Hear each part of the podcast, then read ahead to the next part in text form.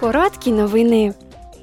Сьогодні члени Комітету Європарламенту з питань міжнародної торгівлі винесуть на голосування пропозицію продовжити термін дії скасування ввізного мита ЄС на український експорт.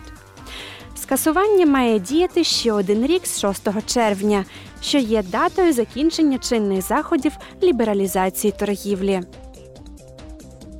Комітет Європарламенту з питань довкілля, громадського здоров'я та безпеки харчових продуктів і Комітет з питань промисловості, досліджень та енергетики мають ухвалити свою позицію щодо першого в історії ЄС закону про скорочення викидів метану в енергетичному секторі.